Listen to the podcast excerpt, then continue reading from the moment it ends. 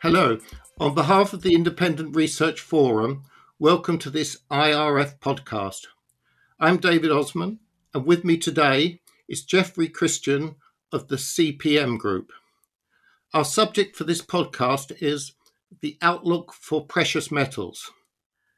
The Independent Research Forum promotes a wide range of high quality independent research providers from around the world, both macro and micro some stock specific, some sector specific, some country specific, many global, and all are investment related.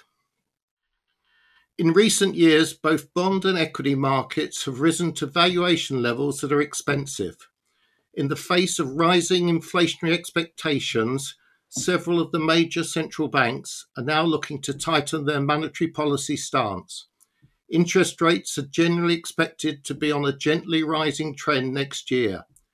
In these circumstances, many investors are looking to increase the weightings of precious metals and other commodities in their portfolios. A key consideration is what will happen to the price of gold. To discuss the outlook for precious metals, both in the short term and in the longer term, I'm very pleased that we're joined today by Jeffrey Christian, who is the founder and managing partner of the CPM Group. Jeffrey Christian has been a prominent analyst and advisor on precious metals and commodity markets since the 1970s, with work spanning precious metals, energy markets, base metals, agricultural markets, and economic analysis. He founded the company in 1986, spinning off the Commodities Research Group from Goldman Sachs and its commodities trading arm, J. Aron and Company. Jeffrey has advised many of the world's largest corporations and institutional investors on managing their exposures to the commodity markets. In addition, Jeffrey has provided advisory services to the World Bank, the United Nations, the International Monetary Fund, and numerous governments. CPM Group is an independent commodities research, consulting, asset management and investment banking firm that provides comprehensive research, analysis, and advisory services. CPM Group is highly regarded for its research, analysis, and commentary on metals markets and other commodities, its overall economic analysis of commodity markets, and its expertise in financial engineering using derivatives to structure optimized positions for corporates, investors, and financial market participants. Jeffrey, welcome. Let's start with a brief introduction to the service that CPM Group provides. Thank you, David. Uh, I think you've done a wonderful job, better than I could, in describing CPM Group. Yeah, we are an independent research consulting company coming out of J. Aron and Goldman Sachs. We have perhaps a greater financial orientation and background than some other commodities research shops. So we understand how commodities trade, how they're hypothecated, the flow of, of materials there. We have produced annual reports on gold and silver since the 70s and platinum group metals since the 1981 as well as specialty metals like manganese and molybdenum and tantalum and uranium and other metals. We provide research in the form of monthly precious metals, base metals reports, annual yearbooks on gold, silver, platinum group metals, quarterly reports on specialty metals, special reports. But most of our work is consulting and it's it's basic consulting answering questions related to particular commodities or global questions like we are an institutional investment firm or a pension fund, should we be investing in commodities? And if so, how? And what are the expectations that we should have about having commodities added to our portfolio? We also do ask some asset management advisory work, commodity advisory work on hedging strategies, and using commodities options for hedging, say, uh, exposure to mining companies. And then some other work on advising institutional investors uh, about the wisdom of investing in individual assets, either deposits or companies. Now, when considering the outlook for the price of gold, You look at a range of factors, not least the macroeconomic environment, political factors, and the gold market fundamentals. What are the most important factors at present? Yeah, right now, I believe that the most important factor is interest rate trends and directions and levels. Uh, and while we're seeing some upward pressure on interest rates likely to emerge over the course of 2022, and we've seen gold and silver prices, along with a lot of other assets, fall over the last couple days, predicated on that view. We point out that on a real inflation adjusted basis, interest rates, treasury rates are still negative and are likely to continue to be negative for many years to come. I mean, even if we see 10 year bonds go from one point, you know, they've spiked up to 1.6% right now. Even if we see them go to 2.5%, if you have inflation at 4% or 5% or 6%, you have negative interest rates, not only on short term treasuries like uh, 90 days, but also on 10 year bonds. And that's likely to persist for many years. In that kind of environment, some of the detractions of investing in non dividending, non yielding assets like gold and silver disappear. And you have inflationary concerns as well. So we look at interest rates. We're looking at interest rates very intensely now. We do expect them to rise, but we expect real interest rates to stay low. And we think that nominal rates will stay below that threshold that we look for, where investors start to say, why would I invest in gold and silver when I can get, you know, 6% uh, in a treasury? We don't see 6% treasuries for the foreseeable future. So we're paying a lot of attention to interest rates. Once you do that, then you're going to be paying attention to corporate bond markets, equity markets, currency markets, and other assets that you would put in your portfolio. So, right now, we're looking at interest rates, uh, we're looking at currencies and, and alternative assets, and investors' interest in gold and silver as portfolio diversifiers and assets. Inflation has become more important as a topic that people are studying, and we're doing a lot of work on there. We are of the view that most of the inflationary pressures we're seeing in 2021 are in fact transitory, and that by the second and third quarters of 2022, inflation will no longer be an issue in the financial markets. People will be pivoting back toward employment, unemployment, and possibly even deflationary pressures on the longer run, which is something that we see. I think gold also plays a big role as a safe haven. And one of the themes that we've seen emerge really over the last 10, 12 months now is the increased interest in gold and silver due to political problems, domestic political problems in the United States, China, parts of the Europe, the move, the, the fact that the UK is now Brexited. And what does that mean? A, for the UK economy, and B, for the countries remaining in the EU. Uh, Russia is an issue. So we're looking at domestic political problems. We're also looking at international political problems, the tensions between China and the United States, China and Canada, China and Europe, China and Russia, too. Uh, truth be told, you don't hear about that a lot in the West, but there are some tensions there. So we're looking at uh, increased role of political issues and political uncertainties leading investors to buying gold and silver. So is the bull market in the gold price over, or does it have further to run? Our view is that it has much further to run in the longer term. I mean, when we talk about the bull market that we're watching, we're talking about a long term bull market that we believe began in 2000, 2001, and had an intermediate peak in 2011. We saw consolidation at higher levels from 2011 to 2019 and now we think that we're in the beginning of the next upward phase that's likely to take gold prices to record prices high, far above $2,000, uh, which is the peak that we saw last August. Uh, we think that uh, gold prices have a lot further to run in the long term. On a short term, we saw that price spike up to $2,000 in August of 2020, and the price has come off and has been consolidating our expectation is that the consolidation will probably continue through most of 2022, but that at some point we will stop that consolidation phase and move into another round of increasing prices for gold and silver as investors become more concerned about the political and economic and financial uncertainties that they are facing personally and that the world's facing. Can you say a, a, little bit more about how you see that period unfolding in 2023 to 2025 in terms of your concerns about the world economy and the political situation?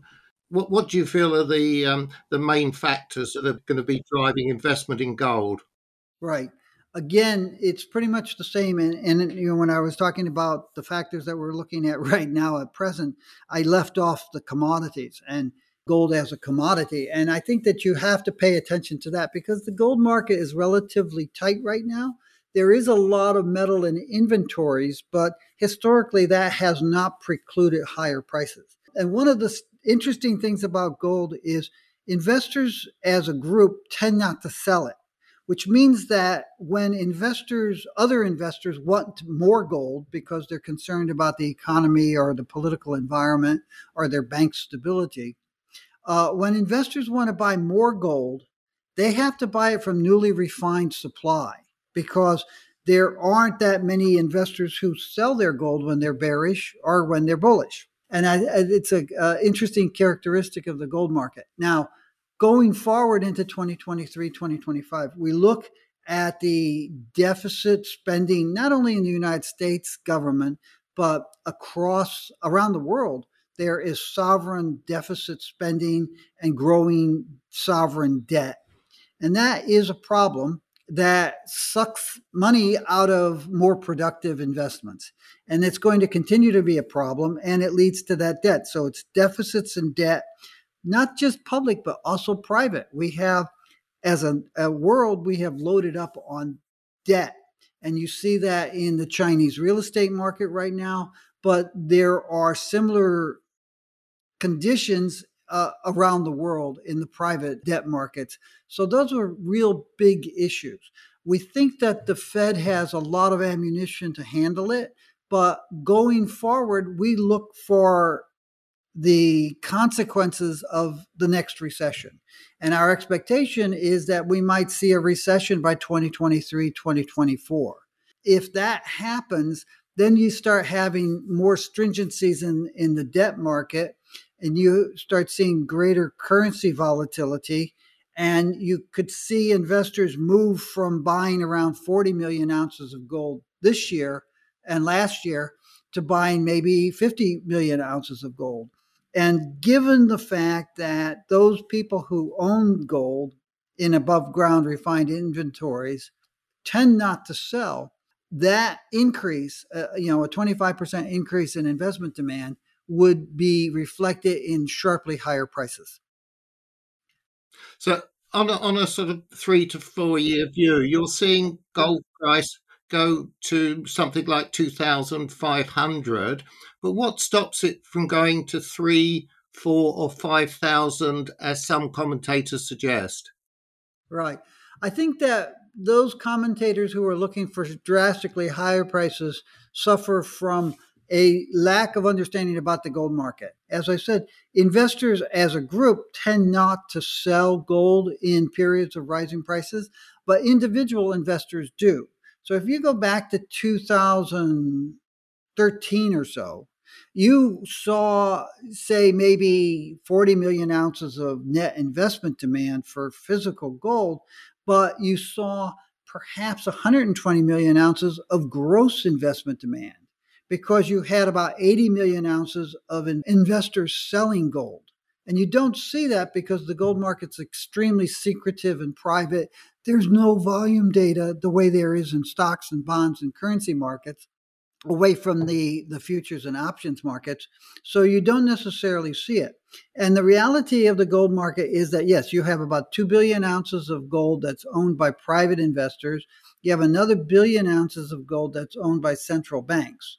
And that metal in the past has not caused it hasn't stopped the price from going to 850 $850 in 1980 or uh, $1900 in 2011 or $2000 last year. But it has stopped the price from going higher because when you get to these extremely high levels roughly speaking about $800 an ounce in 2020 dollar terms when you see gold prices rise that sharply two things happen one is there are investors who say, I want to take profits here, and they do sell.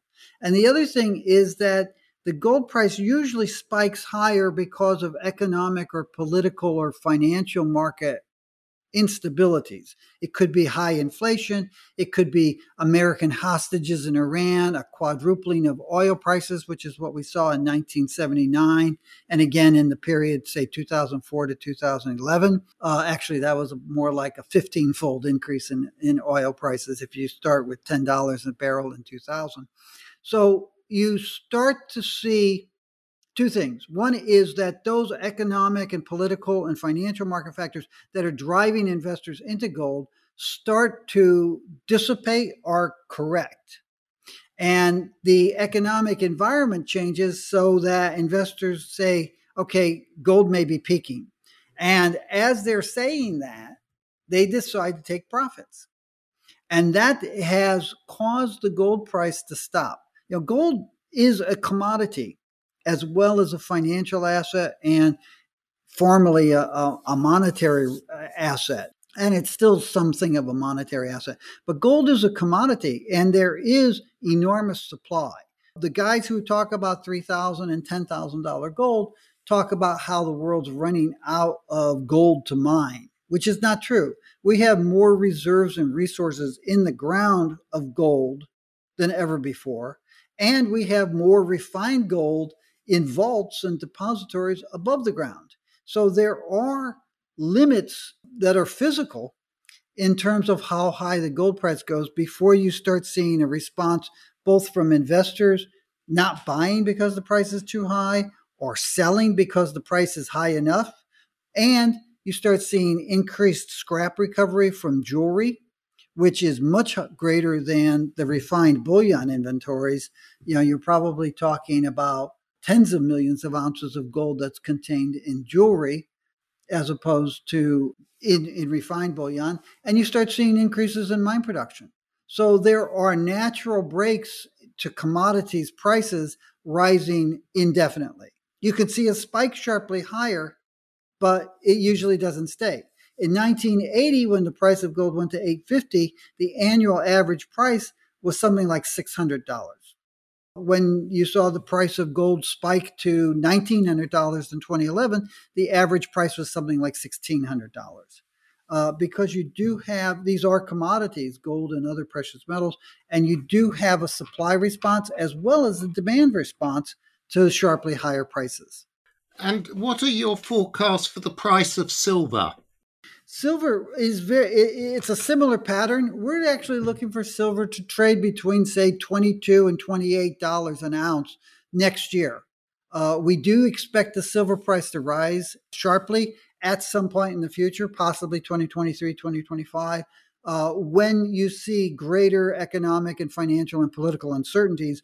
But we think that in the near term, Silver is very well supplied. There's uh, there are record amounts of silver in registered depositories in New York, in London, and in China. Fabrication demand is rising modestly uh, in the recovery, but with the higher prices that we are seeing, because you know silver was below twenty dollars in 2019 and even in the first half of 2020, uh, silver prices have risen sharply, and that has put something of a brake on the recovery in silver use in, in, in, in fabricated products.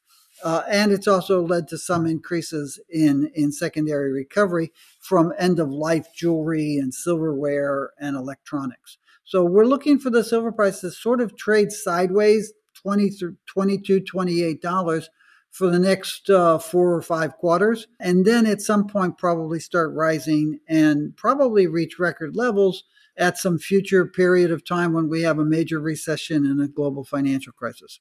Mm, could it get as high as $40? our expectation is that the price goes beyond $40 on an annual average basis during the next bull market, the second leg of the bull market that started in silver around 2005. Our expectation is the price probably goes above $40 on an annual average basis. And then if you look at the relationship between, say, an annual average price and the intraday peak, you can see much higher prices. So in 1980, silver peaked at $50 on an intraday basis, but the annual average was $21.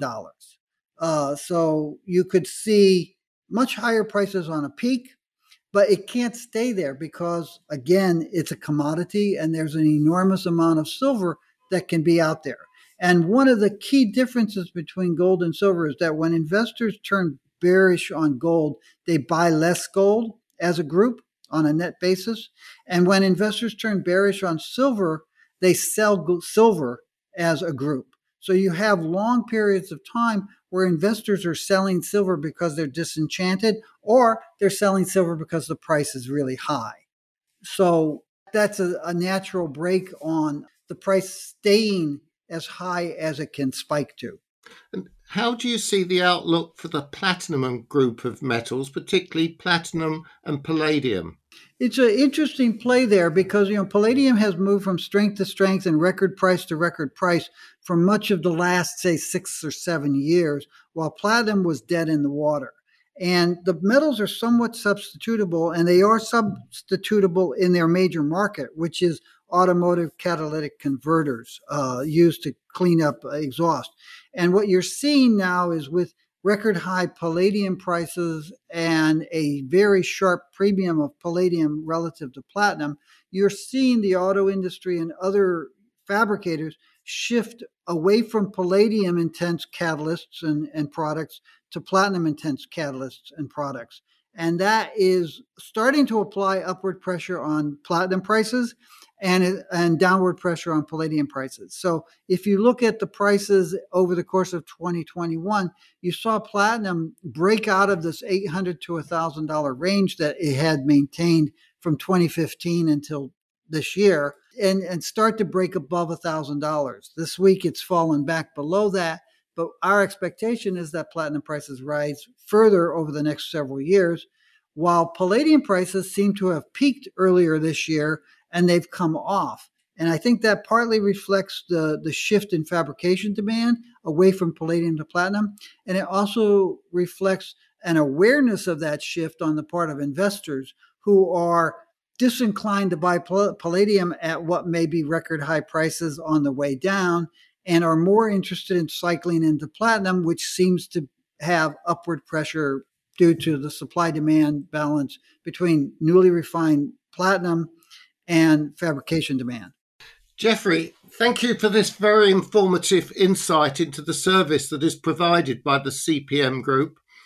If we had more time, it would be interesting to discuss your views on the outlook for base metals, energy, and agricultural commodities. The Independent Research Forum is offering a short trial to the CPM Group service and can provide details of how to subscribe to the full service. More information is available on request from the Independent Research Forum. Thank you for listening to this IRF podcast with Jeffrey Christian of the CPM Group.